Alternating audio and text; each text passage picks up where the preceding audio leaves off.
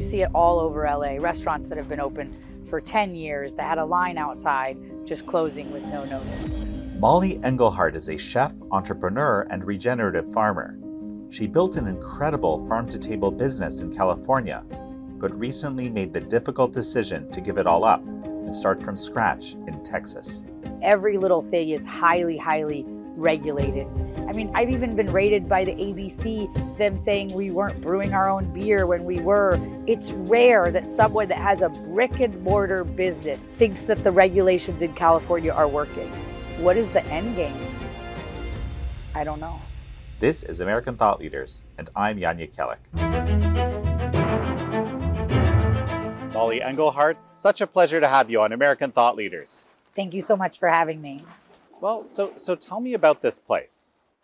This is Sow a Heart Farm. This is kind of a dream taking on shape, form, and experience in the world. I owned restaurants and I was a chef and I was creating food waste and I realized that food waste uh, was not the best. And so I wanted to manage my own food waste. And so I got a farm so that I could keep the food in the loop. And it evolved into this beautiful place that we grow food for our restaurants and for our community. And it became this community hub. People come and get their food here. And we also use all the compost from the restaurants and turn it back into new food to send back to the restaurants. And and and where are we like exactly right now? Right. We're inside of the greenhouse in a windstorm. so if you're hearing wind in the background, you're not imagining it. And why the greenhouse? It's a beautiful place on the farm and it's kind of a metaphor for anywhere that you are, you can create shelter and grow something beautiful. And so this is a place that you create shelter and grow something beautiful. And you're growing some things here that you couldn't grow out there, right? Yes, you're growing stuff inside. We got bananas and papayas and coffee, uh, all of that, as well as strawberries and things that you could grow here in New Zealand spinach and broccoli and basil. Are you roasting your own coffee here? No, not yet, or I guess we won't because we're leaving. But um, we have a lot of really healthy coffee plants, and somebody in the future will roast their own coffee here. Well, you know, and and this is this is why we're here. So I want to I want to talk about your journey. I mean, been kind of an unlikely path, and of course now we know that you're you're heading to Texas to rebuild, so to speak. But we're still here. We're still here. And so, give me chart chart me your path of how you got here.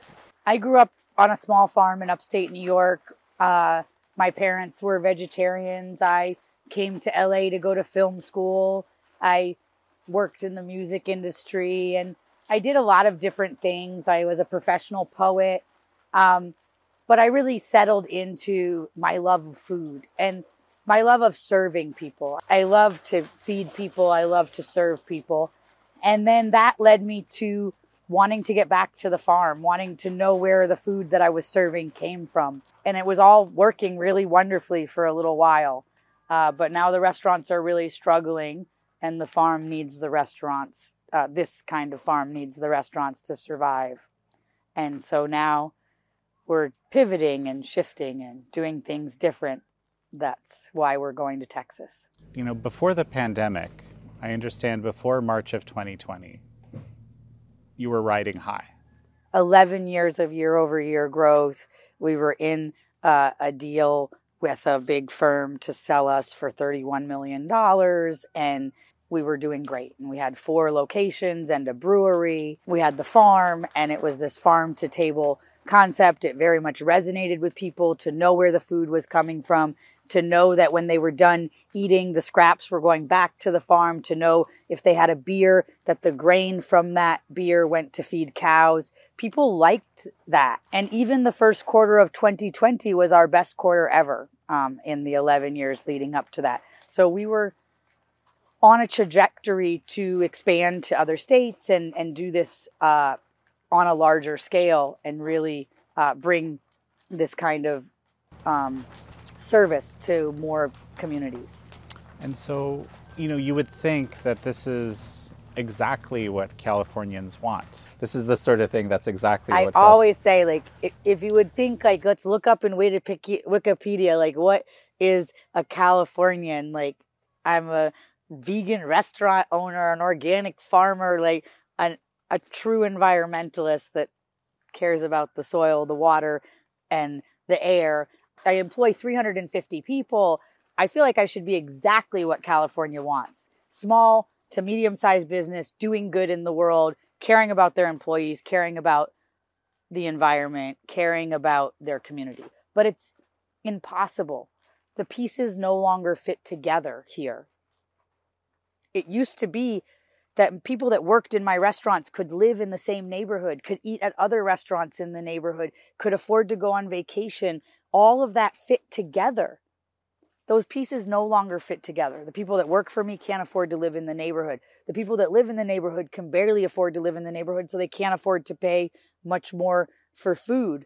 But the costs over the pandemic for food have gone up so much I mean, there's a there's a top where people are willing to pay for a burrito or a stack of pancakes, and I'd say it's nineteen or twenty dollars, and going above that, but that's having us lose money each food that goes out the door, and so those pieces that used to fit so nicely together, no longer can coexist. You mentioned that you know prior to the pandemic there was already, uh, and I'm interpreting here a little bit a huge kind of regulatory burden, so to speak, right, to make it all work. But you did.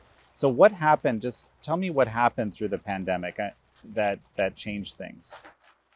Well, in other states or some states, they were closed for three weeks, for three months, for but we were closed in some degree for multiple years, two and a half years. And it didn't stay the same. It wasn't like, okay, now you can get your bearing we're just doing to go and for 2 years you just do to go and you get your bearing it was every week it would change every couple weeks it would change it would first be okay we're only doing to go and then it's like okay we're going to let people go back to dine in but the tables have to be six feet apart. Oh, well, if you put booze, they could be back to back with high backs. Oh, never mind about the booze. We're going to eight feet apart. Midnight on Friday. It was always midnight on Friday. It's going to be no more indoor dining and then you get your whole outdoor done and you do umbrellas and you put up heaters and you do everything and you expand your outdoor and you get a permit from the city to change parking into seating and then and you get the rails and you get plants and you decorate it and try to make it feel like people are not eating in a parking place outside on the street. And then they say no more out five midnight on friday no more outdoor dining and so we'd spend a lot of money trying to pivot, trying to go with what they were asking of us. And I never closed. I kept my employees that wanted to work employed the entire time during the pandemic. But we couldn't recover from that. Like, it was just like endless money spending outdoor awnings or trying to fix this or okay we're going to do a little store there's no groceries we'll bring in produce from the restaurant we'll sell toilet paper we have toilet paper there's no to- like what like we just endlessly trying to give the public what they needed through this time but it kept changing um, the regulations. And then you know minimum wage kept going up and all of these other things were very volatile to go boxes from $30 for 400 to $150 within a span of months. Cauliflower was va- vacillating between $9 a case or to 130 something a case. Like and so it was hard to price anything or to know how much or whole ingredients would just be gone and then you couldn't have these things on the menu and you have to reprint the menus. We kept thinking it would recover, it would get better. And really we've retrained the public to eat at home, to go out less, to order from third parties that take 30%. Now we have a, a strike in the film industry, and even the best paid people in LA were not having income. And then all the ancillary and support staff don't have income.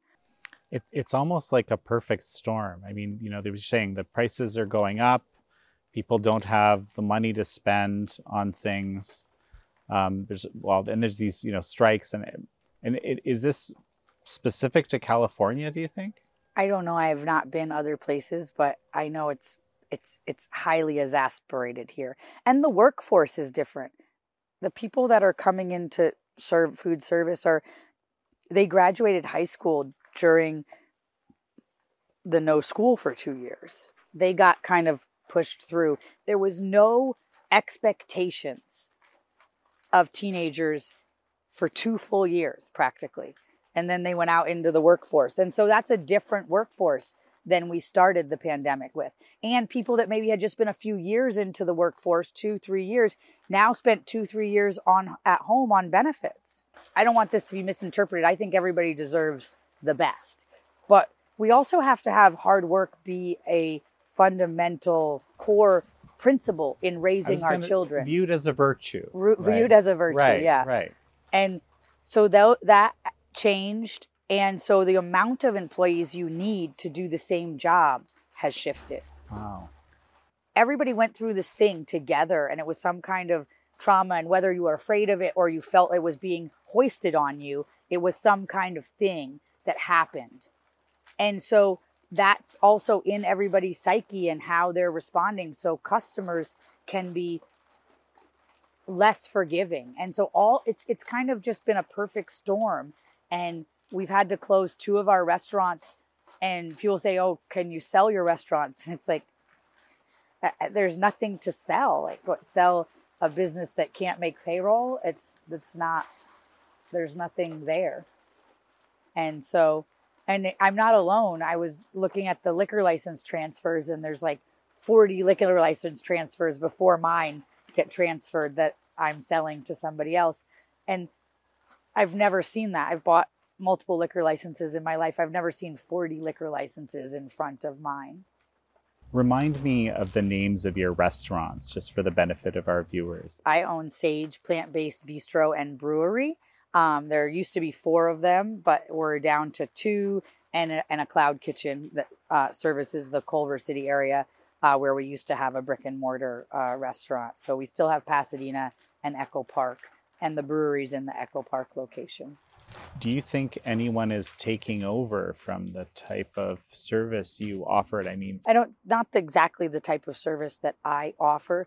I I have gone to some of these webinars or whatever for restaurant owners and listened and I guess what's considered sit down casual is being hit the hardest um, because people from the sit down casual place are going down to the Chipotle's and the the fast casuals. And the fast casuals going down to fast food and fast food people are not eating out at all as the money is shifting, but people that eat at fine dining are not coming down to the fast casual place. Um, they're still eating at fine dining.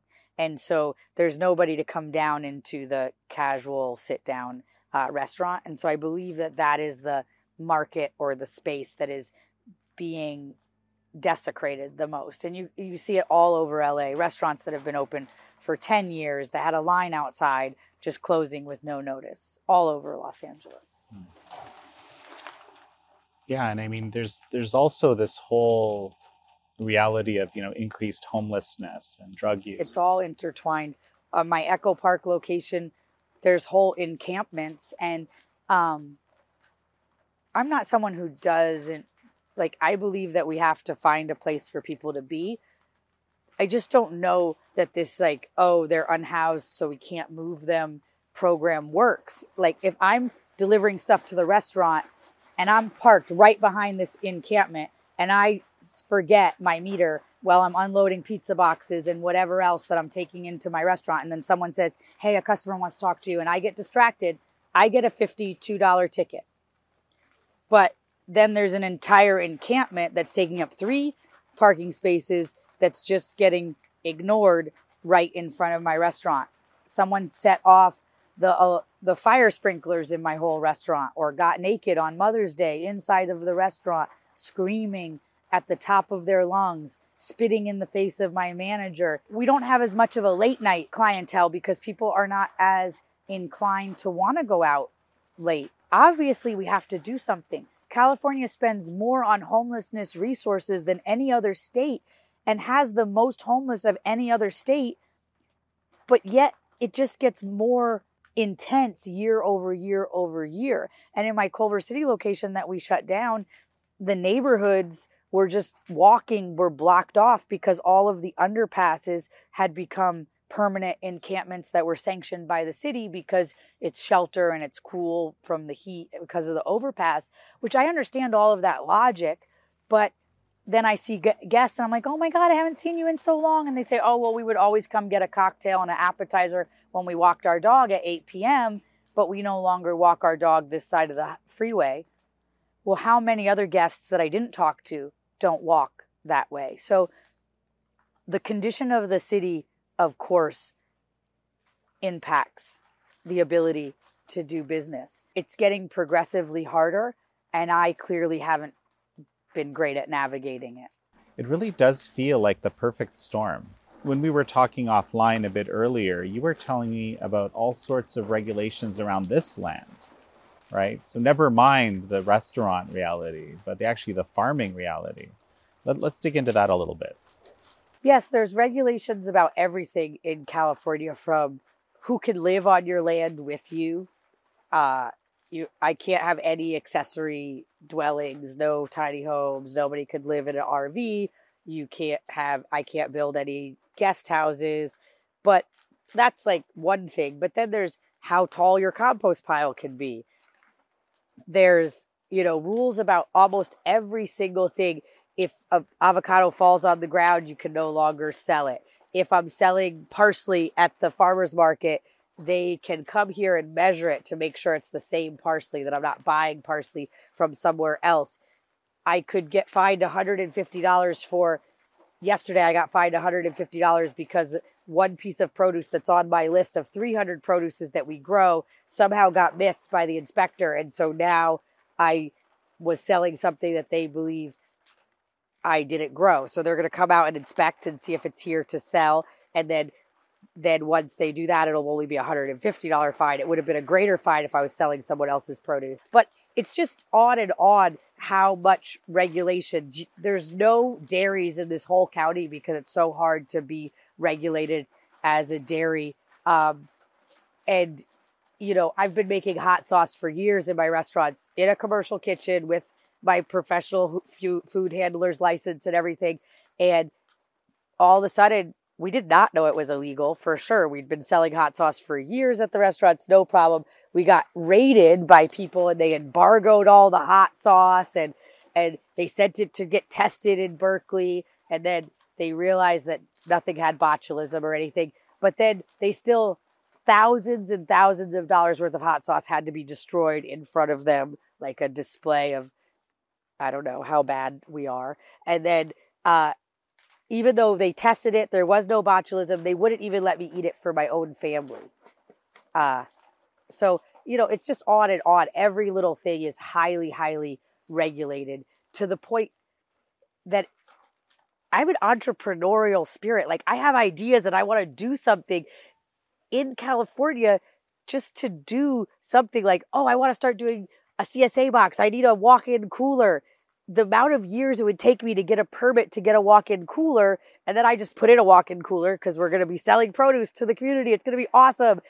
Then I'm in trouble with the county because my walk-in cooler is not permitted and on and on and on. And in Texas, it's like I'm free to create out of nothing and the regulations exist around your septic tank and your wells. And I think that's good. I, I, agree with both of those things water and soil. I do believe in protecting the commons. These rules that are to protect us are really inhibiting us from being creative and creating great things in the world. I would say, you know, inhibiting of human flourishing. Yes. I love that. I love that term actually because you know ostensibly whatever government regulation is out there right it should be there to foster that of you know? course. Right. Because where there's a flourishing community it's good for everybody. If you look at there's farms where they've been in a neighborhood where nothing, there was no gas station, no nothing, and they've revitalized this farm, like White Oak Pastures, for example. They revitalized, and now the gas station's open, and there's a feed store, and the you know the whole community thrives. when you have a farm where it's just one man on a tractor spraying chemicals for hundreds and hundreds of acres, the local feed store, the local restaurant, the local gas station, none of that can flourish. It really is inside of innovation and creation that the whole community gets to flourish. But if there's so much regulations that you just feel stopped in every time you try to take two steps forward, we can't create that beauty in the world. And I believe that's what we're here to do. Well, let, us take a moment to talk about you know what you're doing here, which is regenerative agriculture. Yeah. Um, and you know it's not something we've covered, I think, on on the show yet, but it's something that I uh, love the idea of. So tell me a little bit. So regenerative agriculture is agriculture that is fostering the soil first like the priority is the soil and there's many principles of like limited disturbance or no till people call it or low till um, and then integrating animals so bringing animals in um, to do rotational holistic planned grazing like if you imagine how the buffalo used to come in and they eat and they pee and they poop and they stomp and they do and then they move on to the greener pastures they don't eat it down to bare ground.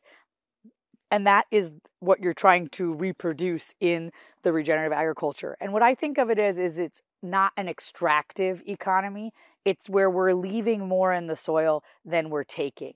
But by doing that you create this ecosystem and here we haven't paid for any fertilizers in three and a half, almost four years, because I spent some years just really building great soil and getting that soil microbial food web together. The microbiology in our gut, which is very integral to our entire health system and our brain function and mental health, and all of it's connected, it's 70% the same microbiology in healthy soil and in a healthy gut, which is obvious that we were meant to eat of the soil.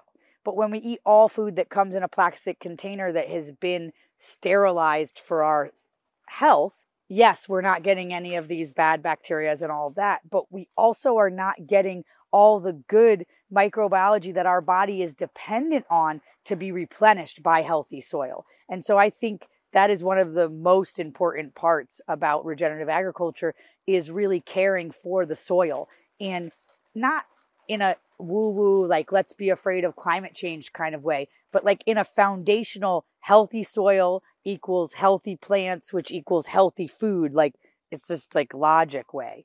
And so um, we grow food for our restaurants, and we have about 350 subscribers to our CSA that get a veggie box delivered to their house, whether it's once a week or once a month or every two weeks. Um, and we grow food for you know other restaurants locally that want and then we do farmers markets as well um, and so we really try to provide the healthiest food possible to the community and to my children and my family. I want them to have the healthiest food as well.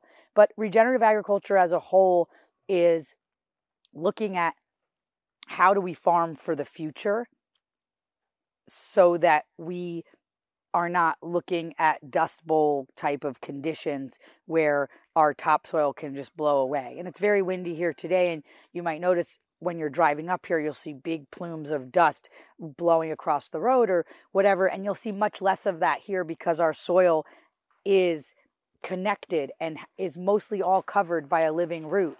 And it's very simple. Carbon in the atmosphere is just carbohydrates. Like, so the plant takes the carbon out of the atmosphere, turns it into carbohydrates on its roots, feeds it to microbiology in the soil. Microbiology in the soil turns it into waste, which is food for plants. And then plants use that in order to make a tomato or a cucumber or coffee or a strawberry or whatever. And so the more living plants we have, it's cycling carbon. And there should be no fear conversation about carbon because plants are here to cycle it. They're meant to do that. And the reason we talk about carbon a lot is because it can sell batteries and solar panels and stuff. But we don't talk much about methane because there's nothing to sell by telling people not to put their food waste in the trash. Um, and so I say that both regenerative farming helps with carbon because it's cycling and intentionally drawing more carbon down than you're taking out. But it also helps with methane because food waste is the greatest maker of methane and but when you compost it into soil then it becomes carbon sequestered it never putrefies and becomes methane and so the old way of farming the way we all used to do it with a few animals and then making your own compost and then putting that compost back on the field that's the way we're meant to do it and we've tried to out science nature and we forgot we belong here but we have to steward what is here I mean, so now you're, you know, as you said, the equation doesn't work anymore. Um, basically, you can't make ends meet doing this. i cannot And so you're moving to Texas.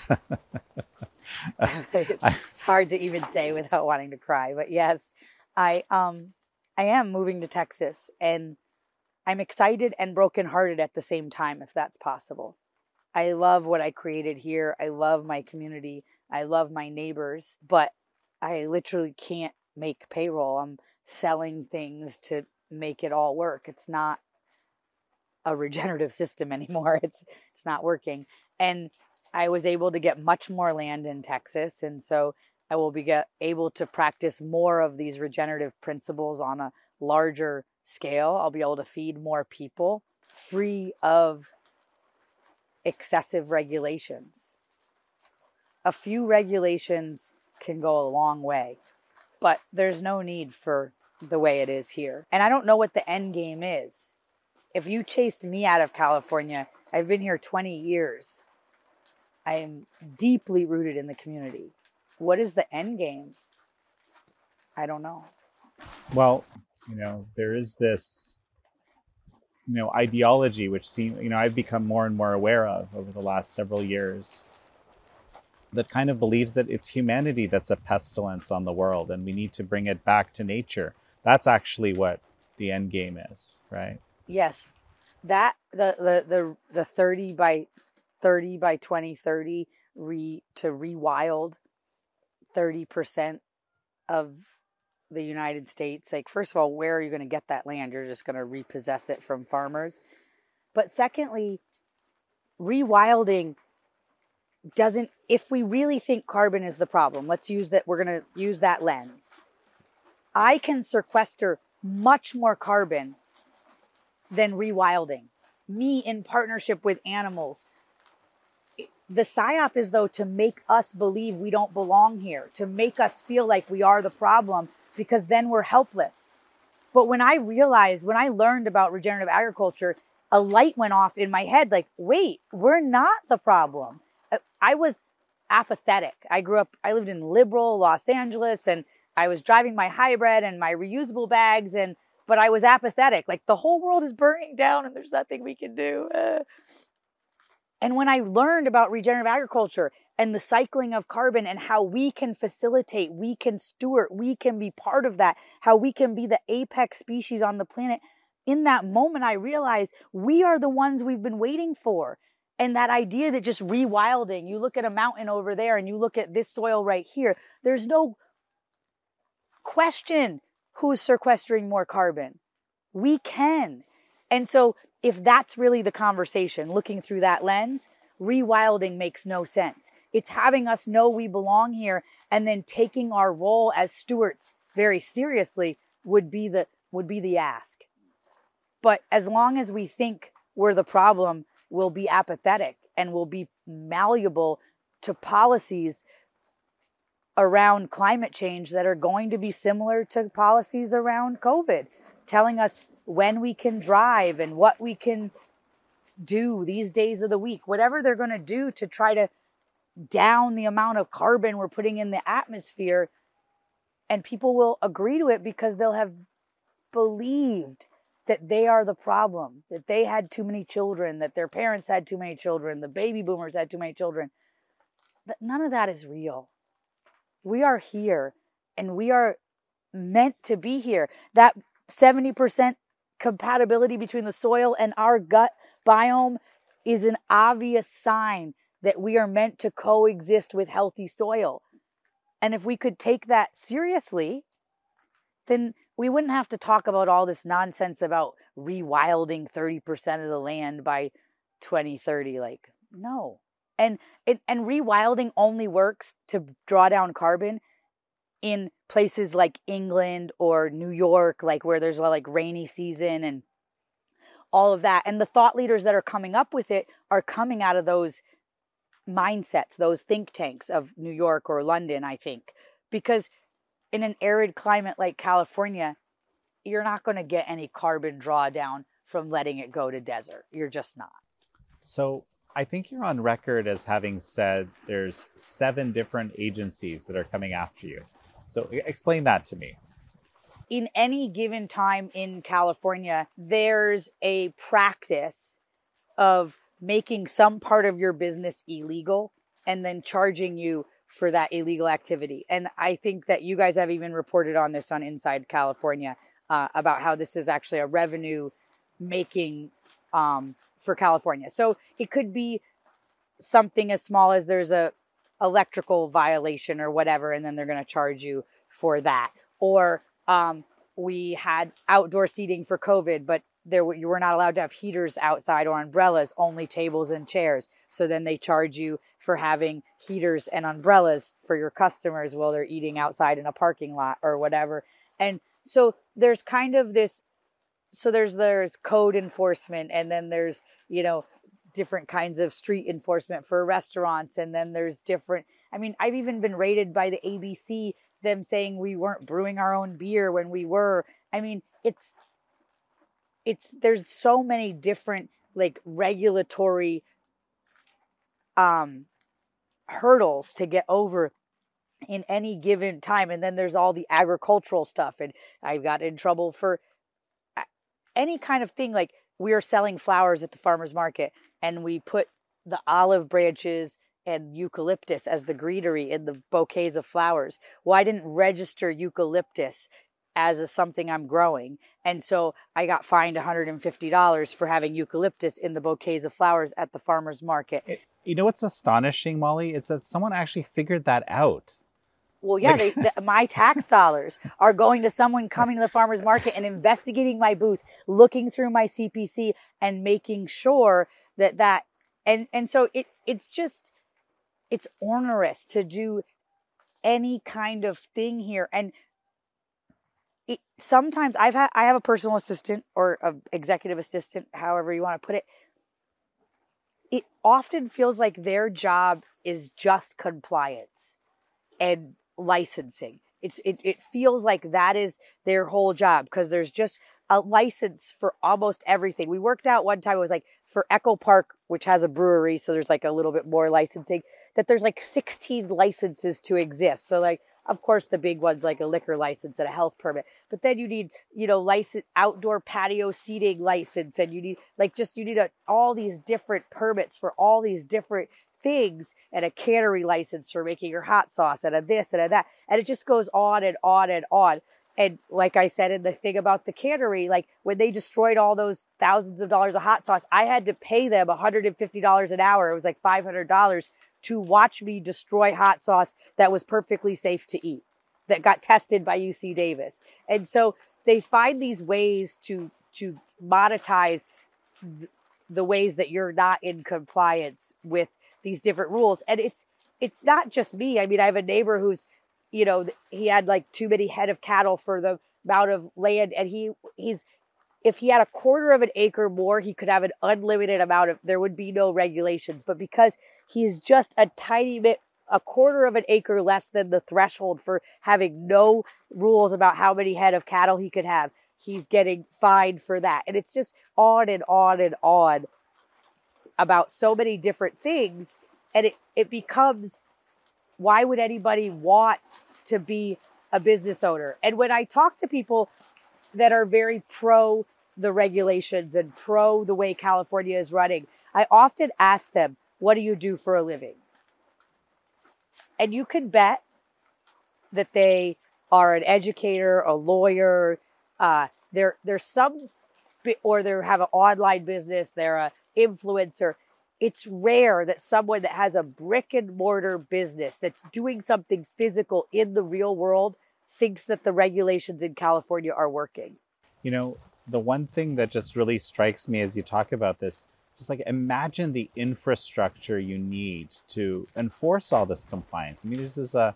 I, I wonder It's how big it crazy. is. I It's need to find that out. It's huge. And government is supposed to be small. I swear it says it in the Constitution. And it's it's it's so overreaching and overarching and and it never makes any sense. Like every time I get one of these letters or one of these I'm in trouble for this, that, and the other, I call my dad. I'm always like, You want to hear California? It's it never it's never logical and it's never helping the whole. I'm never like, oh, that law makes so much sense, and I'm so sorry that I broke that law. Right? It feels arbitrary. it feels arbitrary. Something else we talked about offline. Tell me about radical trust. I believe that if we can live like I'm totally responsible for my life, then we have to look at how did we get here with a government that's telling me whether someone can live on my land or not, whether how many people can live in my house, how many where did we how did we get here? And we got here because we don't trust each other and we don't trust God and we don't trust our gut. We don't trust ourselves. So we've invited the government to be in every transaction. You know, I could say, Jan, I'm starting a business. Do you want to invest in my business? $20,000. And then you'll go pay a lawyer $5,000 to look at the contract to invest $20,000 to make sure that I'm not going to do something wrong to you. That kind of level of needing all these layers because we don't trust each other, we don't trust anything. And so I had a lesson around my family and choosing um, to marry my husband and have the life that we had, really trusting that there was a plan, that God or divinity, that there was a plan. And I've tried to live my life trusting my gut and trusting that even if I feel sad or I feel scared or I feel alone, it doesn't mean it's not the best thing to do. And so, right now, the best thing to do for my family is to move to Texas. I'm taking a big risk. And at 45 years old, I'm starting over. And I didn't think, I mean, I literally thought I was about to retire a couple of years ago um, and just raise my children, be a mom. And that's not going to happen. I'm definitely going to be working for the next however many years. And that's okay. It's a it's a reframe and I can trust that whatever's on this next journey is going to be powerful for me, for my husband, for my family. And so I'm trying to have radical trust in myself, in my community, and in God. Know, Mollie, I, I come from a family where, you know, so many of my family members, you know, my forebears, um, you know, everything was taken.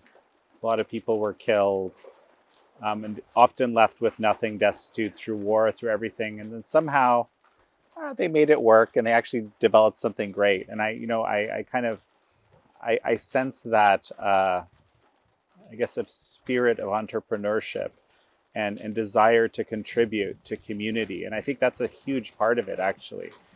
Earlier in this interview, there were many points where I heard how you're involved with the people around you. And I imagine that's exactly what you're going to foster in your new adventure in Texas. It is what I will foster. And um, it's interesting. I was having a conversation recently with a gentleman, and what we came to in this conversation is that people during COVID that were a big contribution in their lives were less likely to buy into the fear and buy into like you have to be masked, you have to be vaccinated, you have to do all these things because we as human beings we want to contribute and we want to make a difference and we want to be bigger part of something bigger than ourselves. And so the mask, the vaccinating, the staying at home became that thing that you could belong to that was bigger than yourself. And people that were steeped in community and making a difference every day were less likely to have the allure of that because they were profoundly connected to the difference they were making every day. And I love community and I will foster it wherever I am. But it's also heartbreaking to leave a community that you're deeply rooted in. I mean, that's a very fascinating observation to me, you know, because I've always often wondered what is that characteristic? that you know made some people kind of see through all of it and other people not. And of course many people came to it over time Over right? time, yes, yes. like like myself. Um, so what what's in store for texas? I mean what's how, how, how is texas uh, gonna feel the the entrepreneurial spirit of Mollie Engelhart you So we're really excited. We're we've um, started a ranch in Texas called Sovereignty Ranch, and we are building a brewery currently there on the ranch. So we'll be growing grains, brewing them, and then feeding the grain right back to the cows right there on the ranch, as well as a event space that you could do a weddings or parties or even um, education or different kinds of seminars. And we have 30 tiny houses for people to rent. So you could do anything from a wedding or even just people could just stay for the evening like a hotel. And we have a commercial kitchen with a restaurant type environment there. And so all of it is going to be on the ranch. And so it's going to be hospitality, but steeped in agriculture. Um, so rather than you go to the restaurant and you see me on the screen talking about that we have a farm and this food came from a farm, you're gonna it's gonna be a little different and you'll make the effort to come to the farm and have a farm to table dinner or brunch um, or stay the evening in a hotel like little tiny house and be really steeped in the agriculture and remember our connection. Um, when you got here today you said it smells so amazing.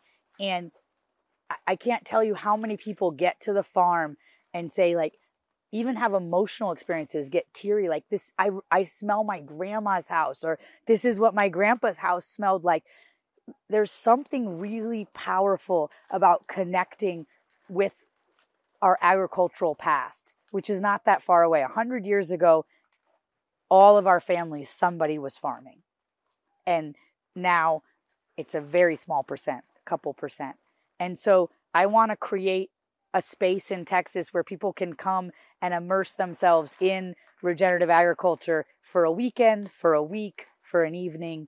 Um, and it'll be a destination brewery uh, with the event space. And so that is in uh, Bandera, Texas, outside of San Antonio. And it's a beautiful place, and I'm excited to be there. And I hope the community welcomes me. and you know i think you're going to have at least one guest.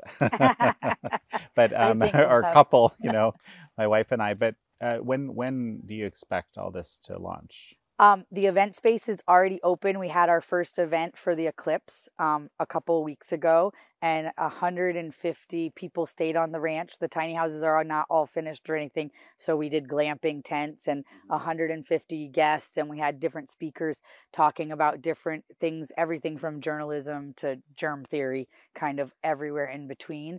Um, and just about the world that we're living in. And we had interesting speakers and guests. And so that was our first event. And it was very affirming that um, people will travel to go to some things like that. Uh, we hope uh, we're in the money raising phase for the brewery part, but we're hoping to have the brewery open um, early next year. The event space is already open, and the tiny houses are, we have about four of them installed, and we'll have 30 hopefully by uh, sometime in 2025. And so um, it's already open to some degree, and it'll continue to evolve um, as we. Once I get there full time, I'm sure it'll kickstart faster. I'm. I like to see results. Yeah. well i i am absolutely certain of that well Mollie Engelhart, it's such a pleasure to have had you on Thank you so much for coming all the way out here uh, to see my little piece of paradise before we transition it to other stewards. Thank you all for joining Mollie Engelhart and me on this episode of American Thought Leaders. I'm your host, Jan Jekielek.